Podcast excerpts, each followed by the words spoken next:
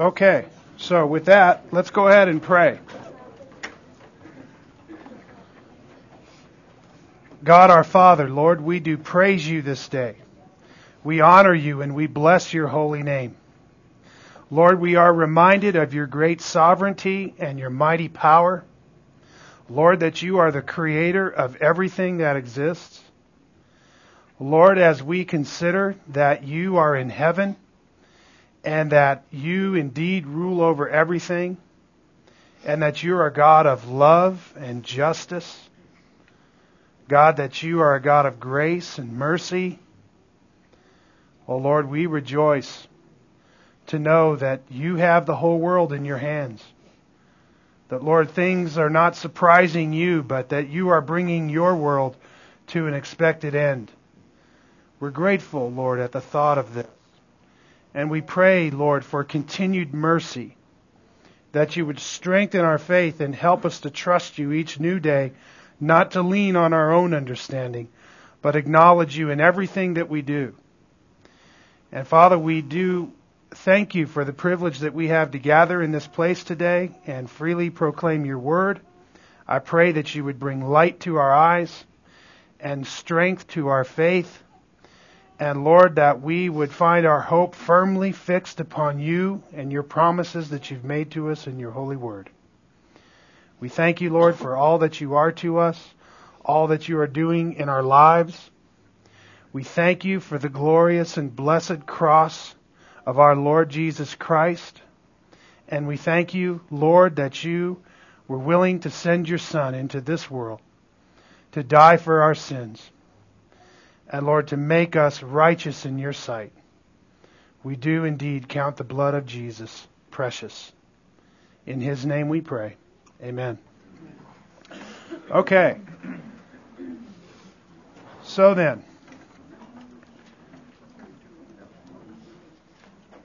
just briefly want to mention the fact that I was had made reference to the rope that was on the ankle of the high priest. And uh, Lori was out my house on Tuesday night, and she was picking in the garden, and she says, "Hey, where is that reference in the Bible?" and uh, because I guess she said folks at the home fellowship were talking about it and looking it up and couldn't find it, and I thought, I thought, well, that's in, uh, I think it's Exodus 25, and so I said, but I'll find it and I'll let you know. So a little later that night, I went and started looking for it and realized it's not there. And so then I went launched into this extensive study, and sure enough, guess what? It's nothing but a legend. And uh, I know who to blame for that. Unfortunately, I can't blame him for mentioning it last week in class. That that one's on me. So, um, but anyway, I wanted to mention to you that that is in fact a legend and not reality. And I sent out the scripture that was in Exodus 28 verses 31 through 39 where it discusses the garments of the high priest and so on, and and uh, there's some interesting insight there. There's there's several other passages that talk about his um, ministry, the things he wore, and the things he did on the Day of Atonement. Specifically, Leviticus chapter 16 is a is a place that that talks about that at length. But the idea is that if if he um, if he performs his ministry improperly in that place, that he will die. That's repeated again and again in Scripture. And so, if you will, uh, various Bible teachers, including me, have uh, taken that and run with this idea that they were tying a rope around his leg so that if he died, they could pull him out without having to enter into the holy place, most holy place. And um, but that that is in fact a legend. One of the things that grabbed me while I was looking around on the internet at that was that if you type into a search engine, this, I just typed in high priest rope, and up came this these articles. What was interesting is on that same search page you could find articles that would uh, purport this myth that would tell you that in fact he had this rope and they go on and on about all this fancy stuff. And and then on the same page you could find uh, people that were talking about it as as that it was just a legend and a fabrication, and and then you could find some people that say, well, it was in the Jewish uh, Mishnah, and and things like that, and then you then then uh, you'd find others that said, no, this isn't in any official Jewish writings. It's just a legend. It's just a myth, and so. Uh, I mentioned that in my email to the class because I want you to realize that when you're out searching on the internet, there's all kinds of wacky, crazy ideas that, that get put forth. And so don't just click on the first uh, selection there and, and take it for gospel truth. you with me? Um, but, uh, you know, that we are to, uh, if we're going to understand a matter, then we ought to do diligence in our study in that. And of course, the first place we ought to be looking and be very well acquainted with is the Holy Scripture. Amen? I mean, that's what the controversy is all about in the first place, right?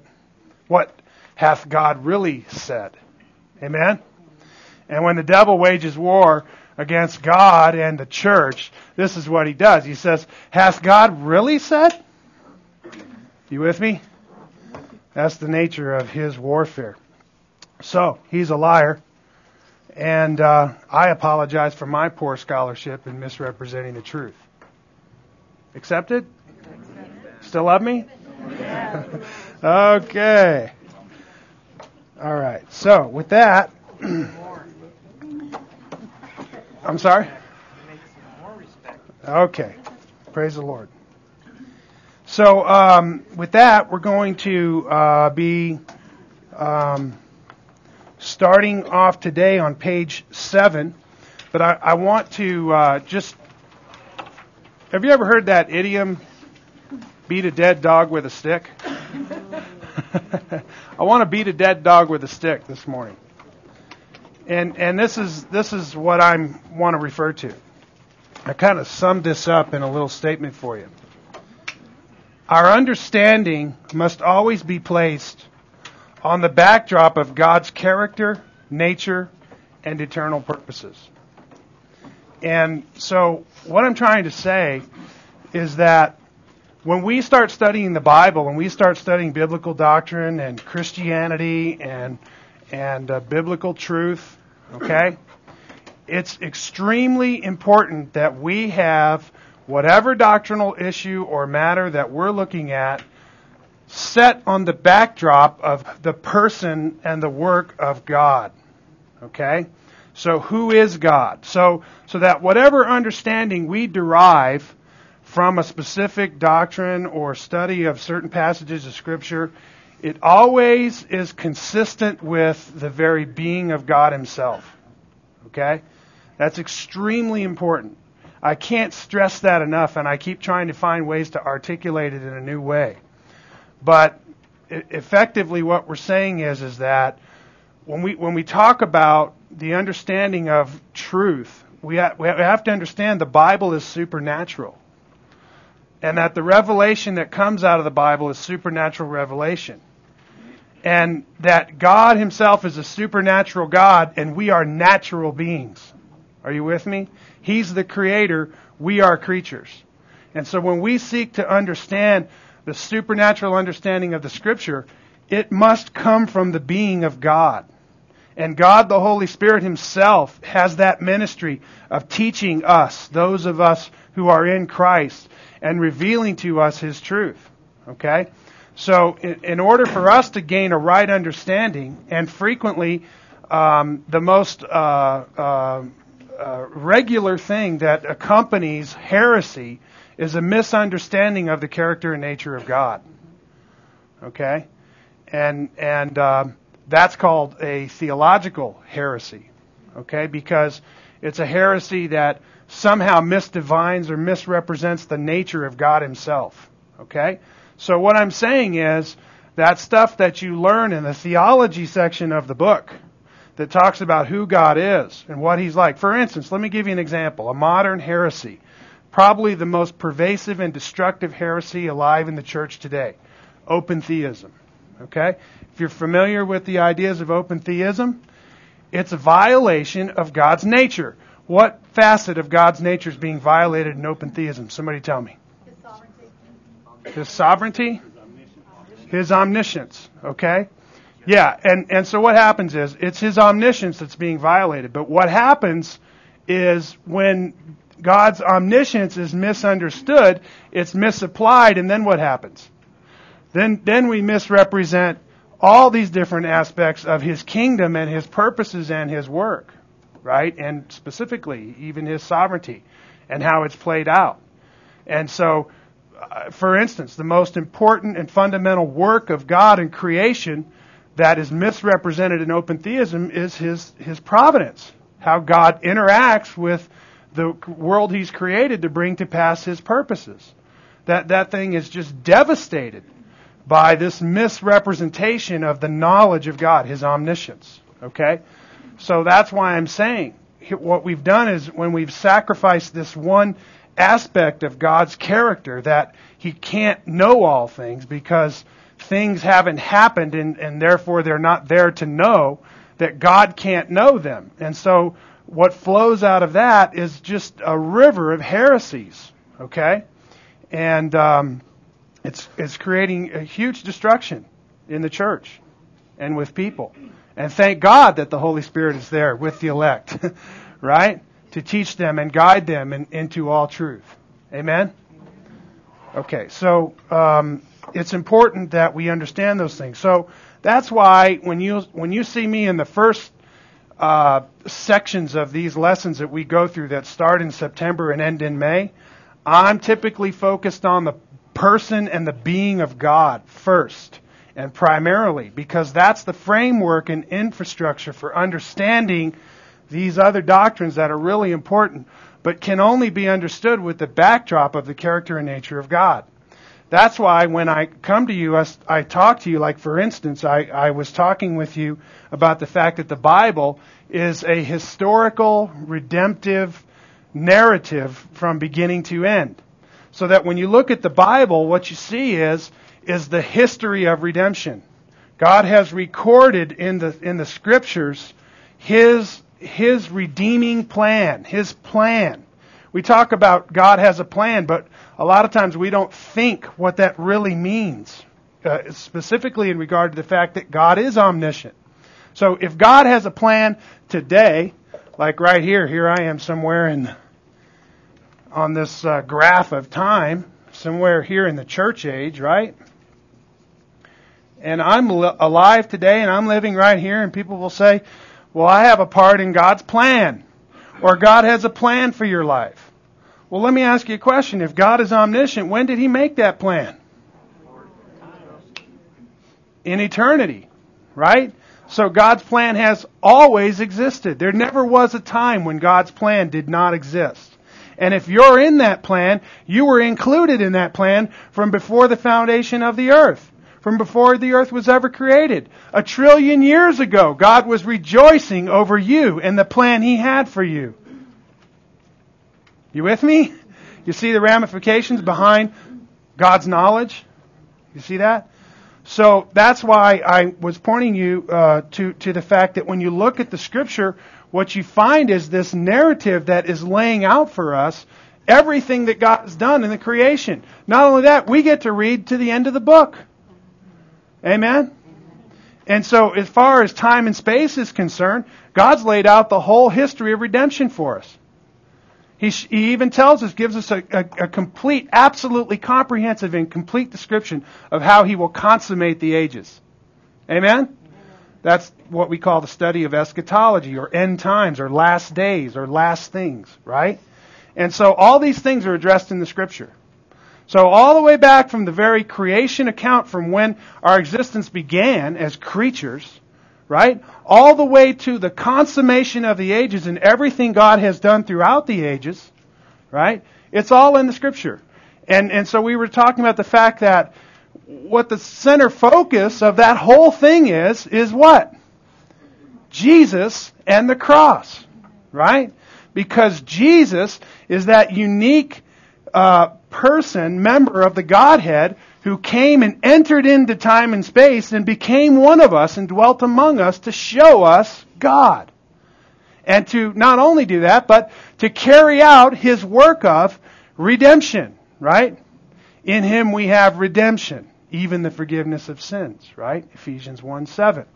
And so, if you will, this history of creation is all about what happens on the cross. That's the center focus of everything that's happened in the universe. So let me also suggest to you that's the center focus of the plan of God in eternity. So now think about this. You have the triune God in the, in the eternity rejoicing together in his own being forever and ever con- concerning our existence, okay? This plan for Christ to come and redeem the world is central in the, in the mind and in the thought of God. And the Father is got this whole thing planned out. And the Son is agreeing and consenting to come and to enter time and space and to become a man forever. To take on a human nature and to be brutalized and murdered at the hands of godless men and then raised from the dead and having his church uh, then uh, begun by his own work and by the work of his own hands. And then now the ministry of the Holy Spirit taking effect to, to call out from every tribe and language and nation a people for himself. And, and how that whole redemptive history was in the mind of God and all the members of the Trinity consenting to this thing in eternity past. Are you with me? And that's why I brought up to you the covenant of redemption. Because this is a thing that's going on in the mind of God. And what I'm telling you is something that flows necessarily out of his being. Because he's a triune being and there are three members in the Godhead, and all of those members of the Godhead are equally divine and equally omniscient, knowing the whole plan of redemption from all eternity, they have all consented and agreed to carry this thing out. Why, why do I tell you about these things? Because this is the ground of our assurance as Christians. that little old me right here, somewhere in the course of history, his eye is on me. How do I know that? I'm in Christ. I'm a recipient of the blessing of Abraham that he promised to Abraham, that he carried out in Christ, that now the Holy Spirit has brought to pass in power in my life in regeneration. Amen? You with me? And, and so what, why should we be talking about all of these deep theological matters? And here's why. Because the understanding of what Jesus has done as a Savior on the cross, okay, and the understanding of what the atonement does and how it works in our life and how it affects salvation, and the understanding of what the content of the gospel message is, and, and how it works in the world to call God's people out and to glorify God, all of that stuff is on the backdrop of this infrastructure of the character and nature of God. Are you with me? And so I, what I'm trying to do is get you to think about these doctrines that we're going to dive into and try to understand from the perspective of God in heaven. You see, God's not up in heaven wondering if things are going to work out right. You know, He's not up in heaven, uh, you know, trembling because His enemies have, have uh, risen up against Him. Are you with me? But, but instead, it's all going according to plan. And I don't know about you, but that gives me a tremendous ground of assurance. So that even though the waves are tossing on the sea, right? I can be still and know that He is God. Amen? And even in the darkest hour of my life and in the darkest hour of my suffering, I have the hope of heaven. Right? I, I have the hope of immortality and life beyond the grave, forever and ever in bliss with God, rejoicing in who He is and all that He has for me and created all the capacities of human nature that He's given me to enjoy His person throughout all, throughout all eternity will be realized at death's door. Which that's all it is for us Christians. It's a door. It's a door into heavenly bliss. Amen? And this is what Jesus did. He robbed the devil of the fear of death that he instills in humankind. We're no longer afraid. Right? That's what Jesus said. Do not be afraid, little flock. Your Father has been pleased to give you the kingdom. Amen? And so we have this comfort and we have this assurance that God is in control. Amen? You with me? Okay. Okay, so then, with that, we're, we're looking at how Christ is presented in the Old Testament narrative.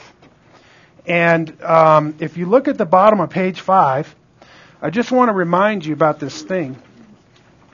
That as we see Jesus portrayed in the promises of the Old Testament, you know, consider what's happening here.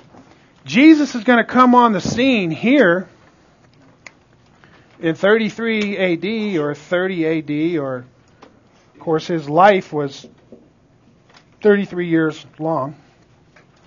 But he's going to come on the scene here, and the entire Old Testament narrative was was written hundreds, even thousands of years before he ever existed.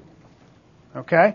Yet what we find is in, in, in this revelation from God, is a description about who he is, what he would do, what his life is like, and what we have is these prophecies in the Old Testament that are all pointing forward to Christ, which is what that chart on the bottom of page uh, 2 shows you.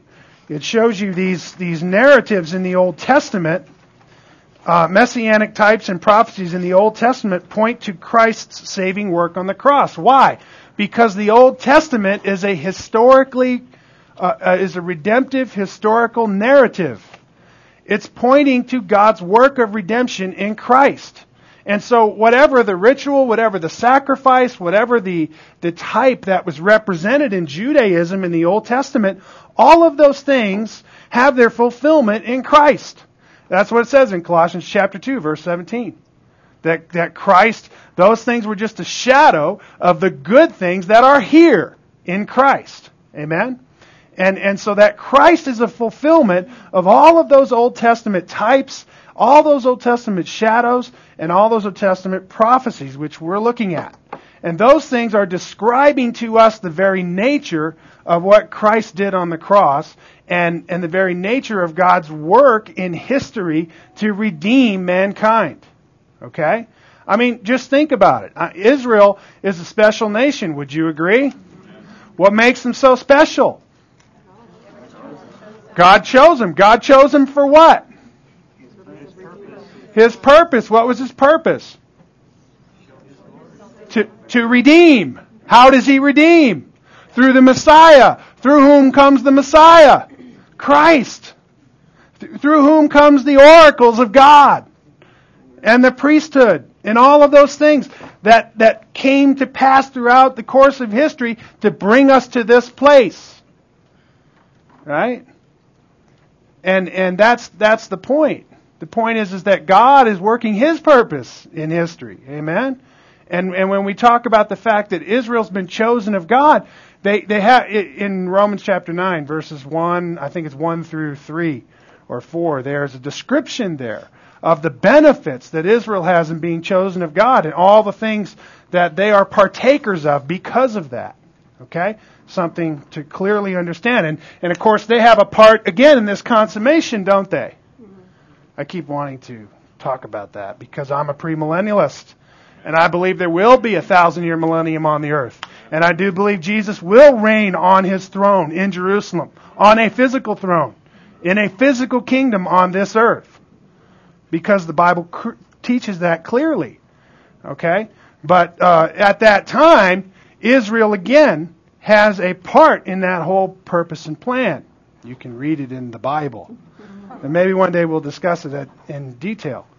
But the point is, is just that as we look at these Old Testament messianic prophecies that are pointing to uh, to Christ, I want you to see these themes that are present. Because when Jesus dies on that cross, some very important things are happening. And so I pointed out to you that there are these three things that I wanted to point out, although there are more. Um, that those are atonement for sin or sacrifice. So typically when you're looking at messianic prophecies, you're going to see this theme. The theme of atonement, the theme of sacrifice, the, the theme that, that, um, uh, without the shedding of blood, there's no remission of sin. You know, the Old Testament is a bloody book, isn't it? A lot of blood spilled in the Old Testament. What does the spilled blood say to us? You with me? It says volumes, right? But it's pointing to what? The ultimate spilling of blood. Are you with me? And so this is a theme in messianic prophecy. What else? The, the theme of substitution. The theme of, of, of that sacrifice dying in the place of the person who has sinned. So that the person who has sinned doesn't have to die. Right? That's the theme of substitution. And then again, the idea of faith not works. And if you will, this is the idea that God is the one who does the work of redemption. It's not something we do with the work of our hands. On the contrary, we're incapable of that work. Right? And that's why in the narrative of Abraham, the mountain is named this. In the mount of the Lord it shall be provided. Right? And Abraham doesn't wind up having to sacrifice his son. Instead, what? God provides a lamb on the mountain. Right? 2,000 years before Christ died here on this cross, and what we call Calvary, which is on Golgotha, which is in Jerusalem, which is on top of Mount Moriah. 2,000 years earlier is the narrative in the book of Genesis, the first book of the Bible, where Abraham, the father, is, is tested by God to offer up his son as a sacrifice at this place. You with me? And so you see these types and these shadows and these themes that are in these Old Testament revelations. And there's a lot for us to glean there. but I want you to consider something further when we're done talking about the person of Christ, okay, we're going to talk about the work of Christ. We're going to talk about the atonement. We're going to talk about what happened when Christ died on the cross. What did that affect? How does that apply to us? What does it all mean? What has, what revelation has the scripture given us about that work and what it does? Okay? And uh, you need to understand that the Old Testament is teaching us volumes about that. It's teaching us volumes about that. And it's, it's teaching us all kinds of other things about God. We're, we're, we're learning, we're having, we're having supernatural divine realities revealed to us by the Holy Spirit in the narrative of Scripture. Amen? So when you go back and you read the story of Abraham, you need to consider these words as a treasure from God. These are the very words of God from out of heaven to teach us, to show us, to feed our souls with spiritual truth. You with me? We don't just read the Bible out of a duty. We go there to worship God and to commune with God in prayer in the Holy Word. Amen? Are you with me? Okay. So, when we're there, consider these themes because this is exactly what happens here. What happens here on the cross is atonement. And it happens through sacrifice. And that sacrifice is a substitution. It's in the place of me. Okay? And, and furthermore, this is something that God has provided. It's, this is not the work of men. That is Jesus the Christ, the Son of God, dying on that cross. And the only part that men have in it is that through their godless, wicked murder, they killed him. You with me? Which would include each one of us. Because he's hanging there for a reason and a purpose. Amen?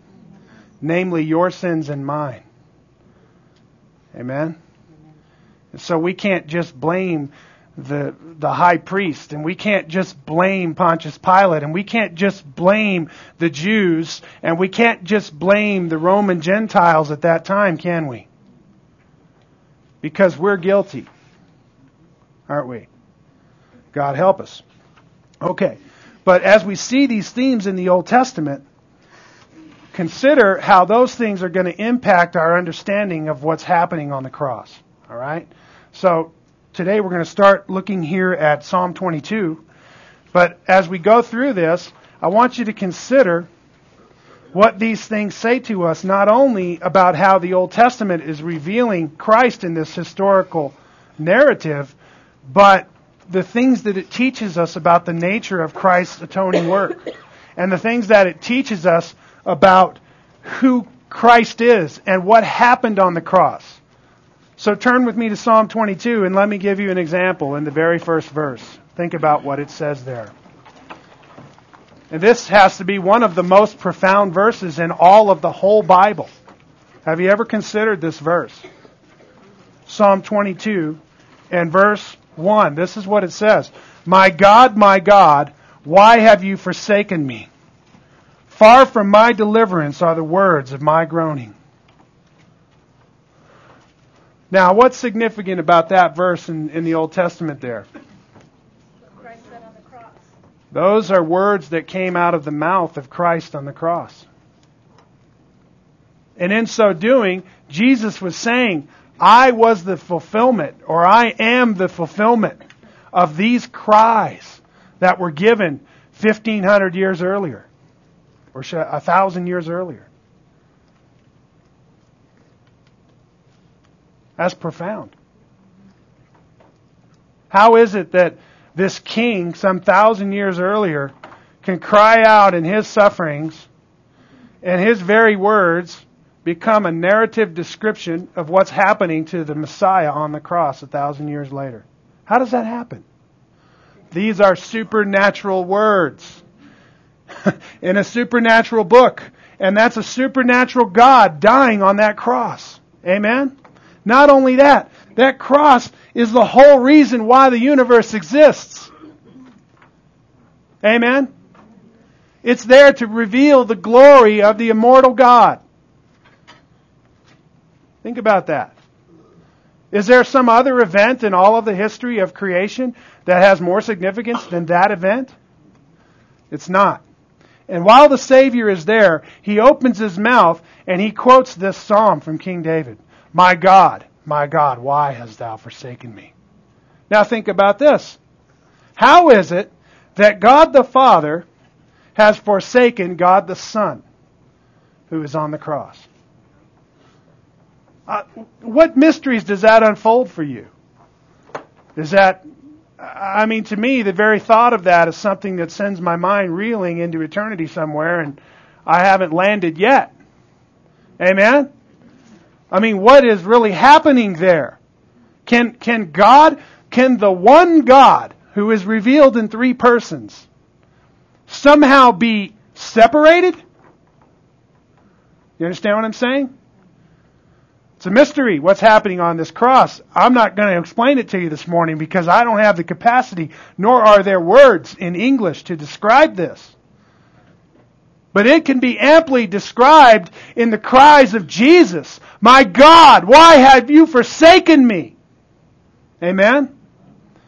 And here's this, this man who is God on this cross crying out in this, in this separation from the Father. Right?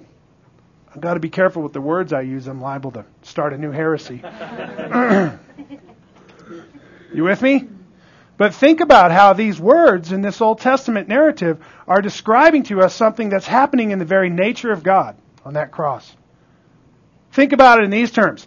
Can God, who is life, you understand this is God hanging on the cross.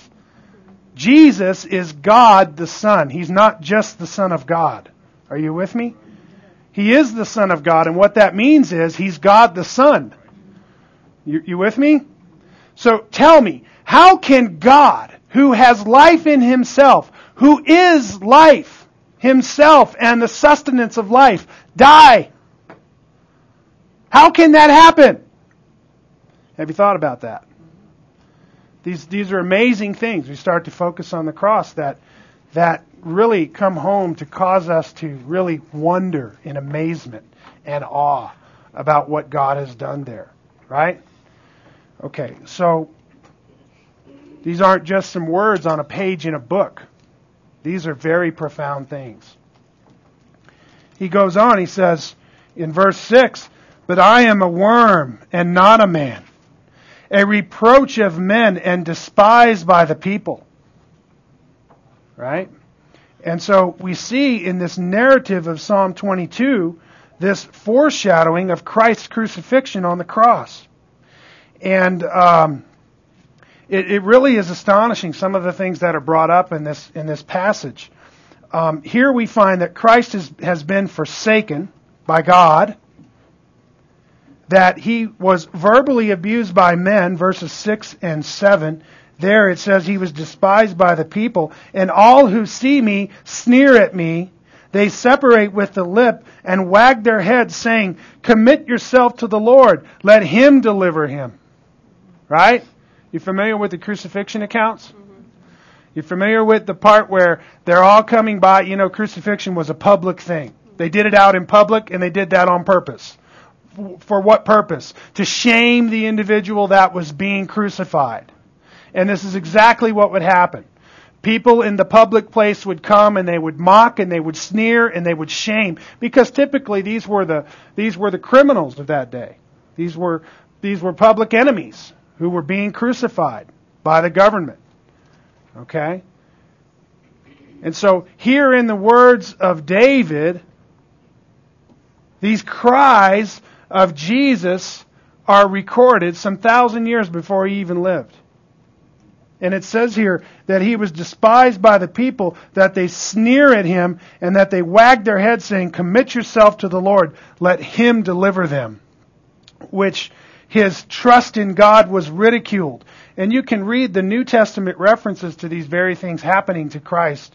They're provided there in the table. Do you see that? So if we went, for instance, to Matthew 27, 39 through 44, we would see how the people were walking by. This was recorded. They were walking by and they were wagging their heads and they were saying, you know, hey, if you're the Son of God, come down from that cross.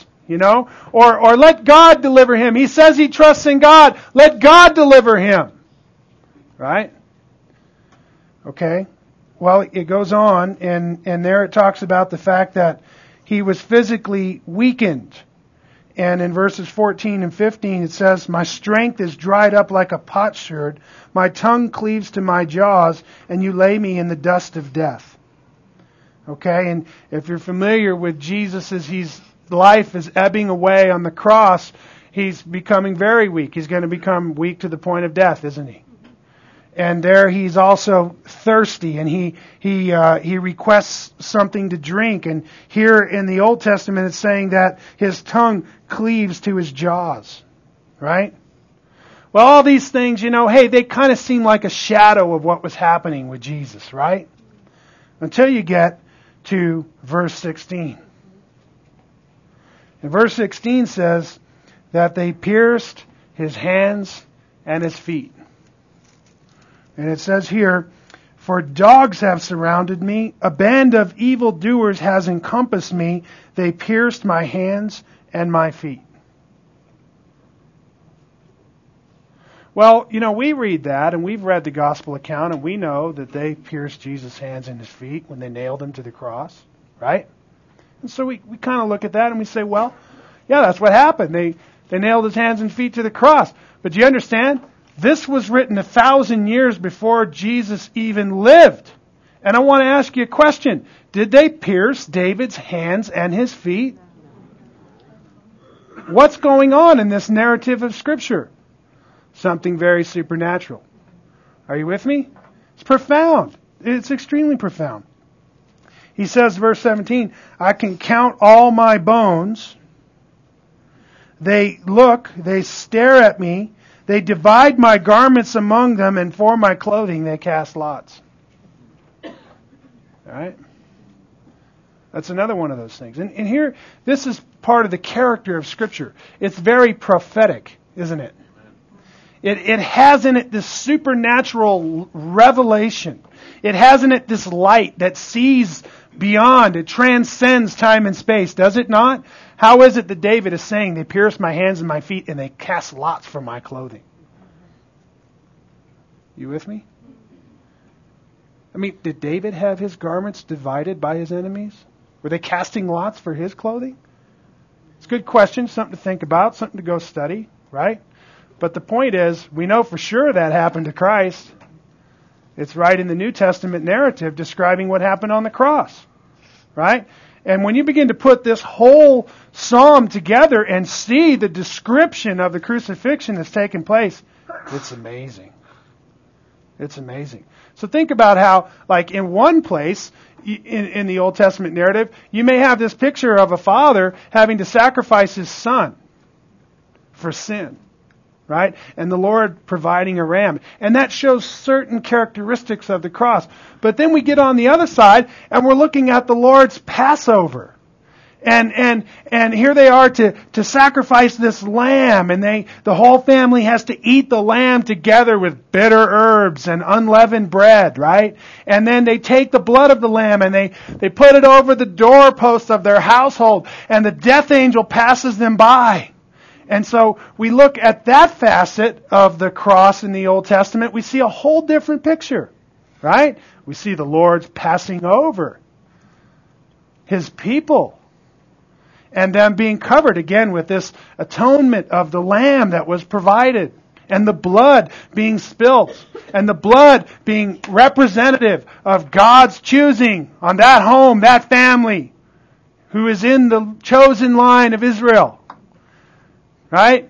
To be kept through the wrath of God and passed over so that they can live and go free the next day. Remember, they ate the meal with their bags packed and their clothes on like they're ready to travel? You with me? And so, with these different aspects of messianic prophecy, we see different facets of the cross. Now look what we're looking at. Here we are in Psalm 22, and we're getting a picture of the very suffering of the Savior on the cross. Isn't that amazing? All the pictures that God gives us of what He intends to do in this historical narrative. You with me? A, a few other things that are there in the psalm. Um, they, he was stared at by the people. They cast lots for his clothing, clothing, but then in the end, God hears his prayers. And uh, one of the things about Psalm 22 is it's a psalm of you know, distress and crying out to God, but in the end is the deliverance of God. Right? Which, by the way, Jesus isn't still on that cross, and neither is his dead body in the grave. Amen? But he's even now at the right hand of God, exalted. Right? Above every name that can be named. The Son of God. The ruler of the universe. Amen? And I would ask you this question Did God hear his prayer? And in your deepest, darkest hour, will God hear your prayer? And will the dust of death hold you down? Or will, like the scripture says, uh, that the Spirit of God raised him from the dead, he will raise us from the dead also. Romans chapter 8. Amen? Praise God. well, so, it is apparent that this psalm is a messianic prophecy, bright shining as the sun. One can hardly imagine how someone could see the fulfillment of these ancient cries of the psalmist in the suffering of Christ and not be awed and amazed. I wonder how somebody could read this Old Testament psalm and knowing the narrative of the New Testament gospel and not believe. I mean, that is just amazing. The blindness of men. Are you with me? And I was once there. I was once blind, but now I see. Amen. God opened up the scripture. He gave light to my eyes. Now I see. Right? And, and just think of the glories that we see when we read this Old Testament psalm. Is this a treasure to you? Right? Oh, the psalmist says, How I love thy law. This is the delight of the man of God in Psalm 1, who's blessed beyond measure. Amen? Because he delights in the word. We look and we see Christ in this thing. And Christ is to us our all in all. Amen? It's a glorious picture for us. It's, it's awesome. This is awesome. Are you with me? I mean, I understand. I like vanilla ice cream. but vanilla ice cream isn't awesome. It's, it's good. It's creamy. It's sweet. I like it. Right? It's just, I'm, I'm commenting about the devaluing of words that we have in our, in our culture. You know, let me tell you, this is awesome. what God is doing in the history of the creation. That's awesome. That's beyond our imagination. You know? I often use this analogy. We're like little kids playing in the mud puddle in the parking lot at the beach. When, when there's a huge ocean, you know, with this glorious white sand, and we could go out in that great deep, right, and experience the wonders of, of God and we're satisfied playing in a little bit of dirty water in the mud puddle. You with me? Did you ever play in a mud puddle at the parking lot at the beach when you were a kid? uh,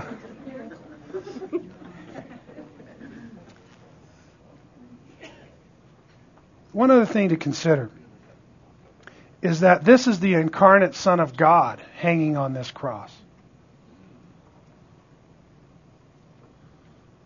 That's God on that cross.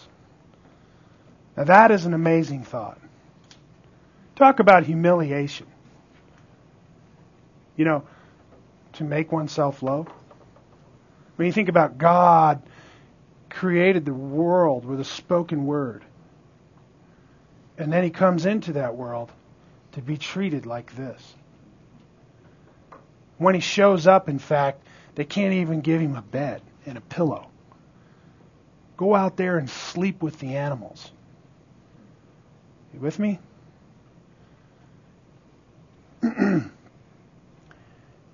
Furthermore, I think it was George Whitefield who described this person on this cross a bleeding God. A bleeding God. That's amazing. That's shocking. And I ask the question then, what wondrous love is this, O my soul, along with the great hymn writer?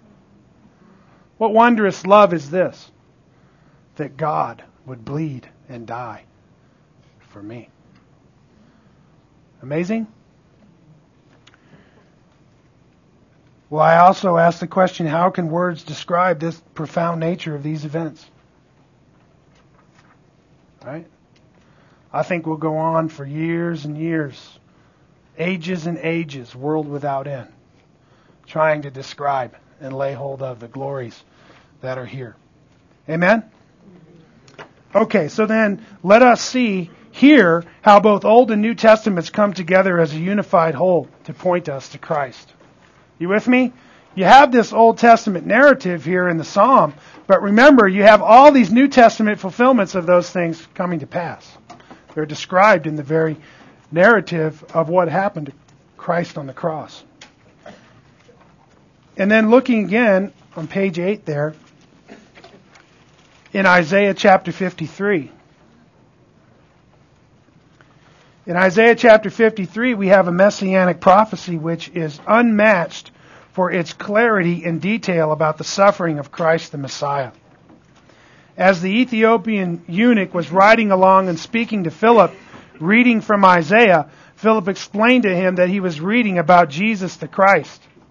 You're familiar with the story? The Ethiopian eunuch is riding along in his chariot, and, and uh, uh, God tells Philip, "Go up and join yourself to the chariot." Right? And so um, Philip comes jogging along, and and uh, here's this you know, this Ethiopian eunuch, obviously a man of power, right? Um, on the queen's court or something like that. And he's headed back and, and uh, he's reading from the prophet Isaiah in chapter 53 and he is just puzzled. He's thinking, who in the world is this thing talking about? Isn't that amazing? How that eunuch looks with eyes that see and others read it in darkness with a veil, as it were.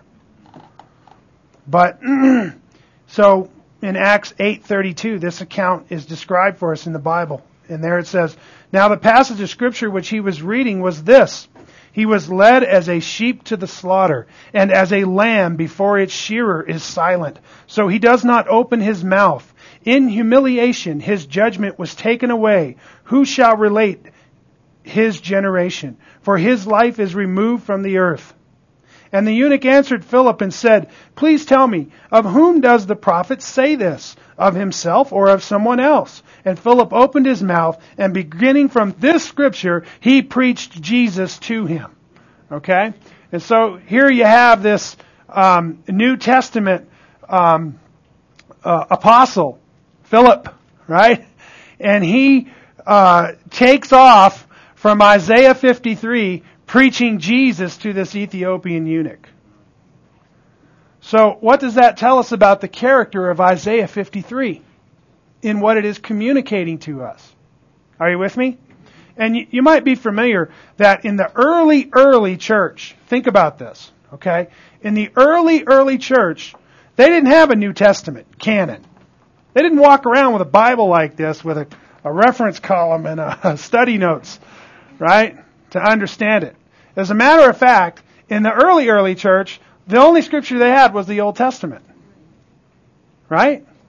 And then even in much of the first century, what they did have, if they did have any kind of a New Testament book whatsoever, might just be a letter or a piece of a letter or something like that. They didn't have a New Testament like we have today. So what was happening, and specifically in the missionary journeys of the Apostle Paul, Paul would go into the synagogues where they had a knowledge about who God was, right? And they had a knowledge about the fact that there was a promised Messiah who would come. And what he would do is he'd go into the synagogues and he'd preach Jesus from the Old Testament. And he'd open up the Old Testament and he'd say, look, all these things that the Holy Word of God was saying were all pointing to this Jesus who came and fulfilled those things. And that's how the early church was being saved. They, they weren't quoting uh, Romans 10. they didn't have the Romans road. Are you with me? All they had was the Old Testament. But uh, Paul was uh, preaching and teaching these things from the Old Testament. This is one of the very profound passages in the Old Testament that opens up Christ to us. And not only that, but in those days, you understand, in the first century, think about this the, the account of what happened to Jesus on the cross there in Palestine in the first century Roman world was common knowledge. You know, it was like something we saw on the news. It was like 911. Everybody knew what it was. Everybody knew what happened. Everybody knew how it went down. You right? It was the news. Right? And, and of course, it was, it was a big stir too because this uh, these radical, zealous Christians were going out and preaching the gospel, and people were getting saved, right? And people's lives were being radically transformed. The whole Roman world was being evangelized in the in the first century by these events that took place right then and there in their day and time. Are you with me? So when Paul came into the synagogue, he said, "Let me tell you about that Jesus. Here he is on the page of your Old Testament, right here." Right? And of course, he wasn't just preaching to the Jews or those Gentiles who uh, who were hearers of the Word of God in Judaism, but he was also preaching to the Gentiles, the same Jesus, right? Acts chapter 17, Paul's preaching to the, the pagans in, in, in Athens, and they don't, they're not in the synagogue, they don't know a thing about God. They're worshiping idols, right? But the, the gospel is the power of God unto salvation. Amen? And it carries with it the power to regenerate mankind. But if you will, open up to Isaiah 53.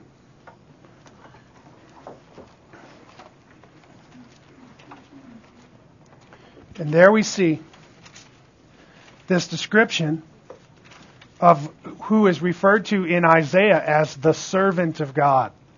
The Messiah is portrayed in the latter chapters of Isaiah as the servant of God. Now, not only that, but so is Israel.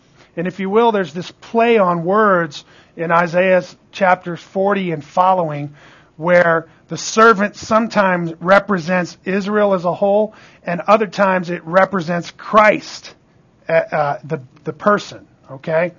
And uh, specifically, it gets really focused on Christ right at the end of chapter 52 and you may not have been familiar with these last few verses at the end of chapter 52. They're very enlightening.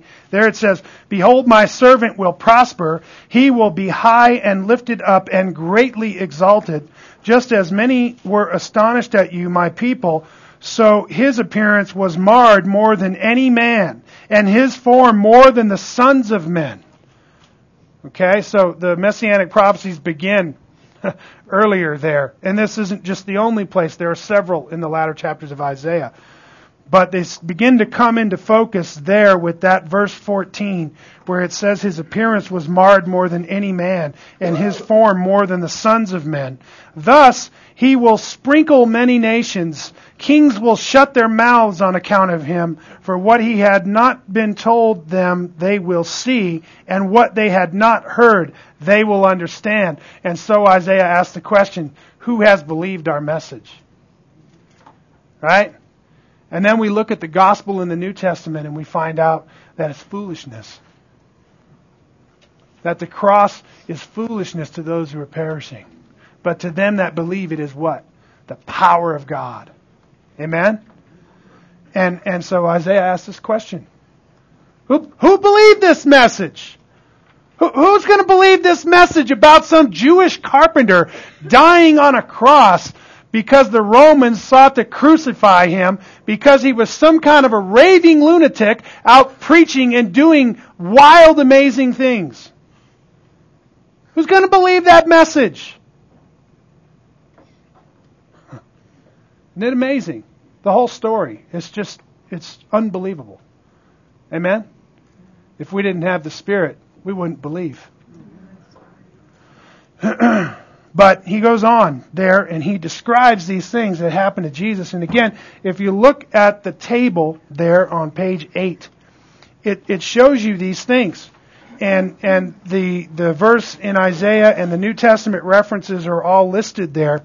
But think about these things that show up in this uh, prophecy in Isaiah. And I want to say, I think this is the clearest messianic prophecy in all of the Old Testament uh, Isaiah chapter 53 and, and that bit that's in 52. There it says that he was despised and rejected by men, that he has borne our infirmities, that he was considered smitten by God. Uh, I mean, who put Christ to death ultimately on the cross? God. When did God do that? In the covenant of redemption before the, the foundation of the earth. That's when God did that. Amen? It's a glorious reality. I want you to know that is under attack. In the modern church, the idea that God would sacrifice his son is being hailed as divine child abuse. Yeah, I mean, you look, you, are shocked by that. I want you to know that there are more people who embrace that message in American Christianity than there are who don't. You know, we because we're we're in this little evangelical conservative Christian world, you know, and we're we and that that's the great place to be, by the way. okay, but the point is is that we don't understand that the populace of people who call themselves Christians are really in a liberal uh, Christianity, and it is a wicked place. Let me tell you, and it's spurning all kinds of wicked, vile heresies. Okay, but this whole, the whole idea of substitutionary atonement, or what we would call penal substitutionary atonement, which is talking about the fact that Christ was punished with penalty, and that he died as a substitution to cover over sin at the plan of God. That is the doctrine that is under attack like no other doctrine. And let me tell you, what is lending credence to that whole thing is the idea of open theism. Okay? And it's amazing how these things relate. But the point is, is just that, uh, family, we know that this goes on, that Satan is seeking every way he can to attack the Word of God and to attack the cross and to attack the value of what has happened here and the value of the person that is there. Okay? And we need to be wary of these things. But consider how these things are crystal clear in these themes in the Old Testament, right? It says there that He bore our iniquities. You with me? That's atonement. That's substitution. Right? The chastisement that brought us peace was upon Him. You understand? That's an Old Testament quote describing the crucifixion of Christ. And, and so here are all these wonderful, glorious things that uh, appear in the text of Isaiah 700 years before Christ was even born. Okay? that he, we are healed by his stripes, right? That he was wounded for our transgressions. And in, in verse 5, that he was flogged. And in verse 7, that he was silent before his accusers. And in verse 8, that he died for our sins. And that he died with the wicked. You know, Jesus was crucified with two common criminals. I mean, here's God. He comes to the earth. What do we do? We kill him with criminals. In verse 9, he lived a sinless life. In verse 10, he was an offering for sin, which is screaming atonement all over it. That in verse 11, he would justify many, and justification is then seen. And that he was numbered with the transgressors in his death and that he made intercession for sinners. Verse 12. Well, the accuracy of these prophecies are clear evidence of the supernatural revelation of God in the Bible. Would you agree? Now, you understand, this isn't something that is cloudy in history. In other words, the record of the Old Testament, okay, the canon of the Old Testament was, was put together and was something that was, has been commonly embraced ever since its inception. You understand what I'm saying? We're not trying to look back and figure out what was written. We have all kinds of crystal clear understanding of what was in the original manuscripts in the Old Testament. Okay? Well, how do we know that? Well, we have things like the Mishnah. We have things where the Jews are commenting on the Holy Scriptures for hundreds, even thousands of years and, and, and they're commenting on the very scriptures that we hold in our hands today. Right? You might be familiar. In 272, I think, BC, there, there's a, a book called the Septuagint. You know what that is? It's a Greek translation of the Old Testament. Okay? And so, we know exactly what the Old Testament said um, in the Septuagint, uh, 272 BC. So we know what the Old Testament character was we know what the very words of it were way back when it was written. So here, here we are 700 years before Christ comes and, and performs his passion. And here we have this description of atonement and substitution like nothing we've ever seen. And here God is prophesying through the mouth of Isaiah, my servant will come and he will do these things. He'll be despised, rejected, wounded, killed, and all of that will be for your blessing and your benefit. Isn't that amazing? God help us to treasure it. Amen? Next week we'll, we'll start into the idea of the deity of Christ. Okay? Let's pray. Lord, we thank you for these rich words that you have given us in the Old Testament. I pray, Father, that you would help us to rightly understand them. I pray that they would be strength and food for our faith and our souls. And Lord, we just thank you for all that you are doing in the history of creation and in redemption. We ask, Lord, that you would make us the priests that you've called us to be, that we would see ourselves as your very servants, and that, Lord, we would take this gospel to our neighbors, to our friends, to our family, and even to the ends of the earth. Lord, we thank you for the privilege of serving in your house. We thank you for the privilege of knowing you and loving you and delighting in you. May you be our delight. In Jesus' name we pray. Amen.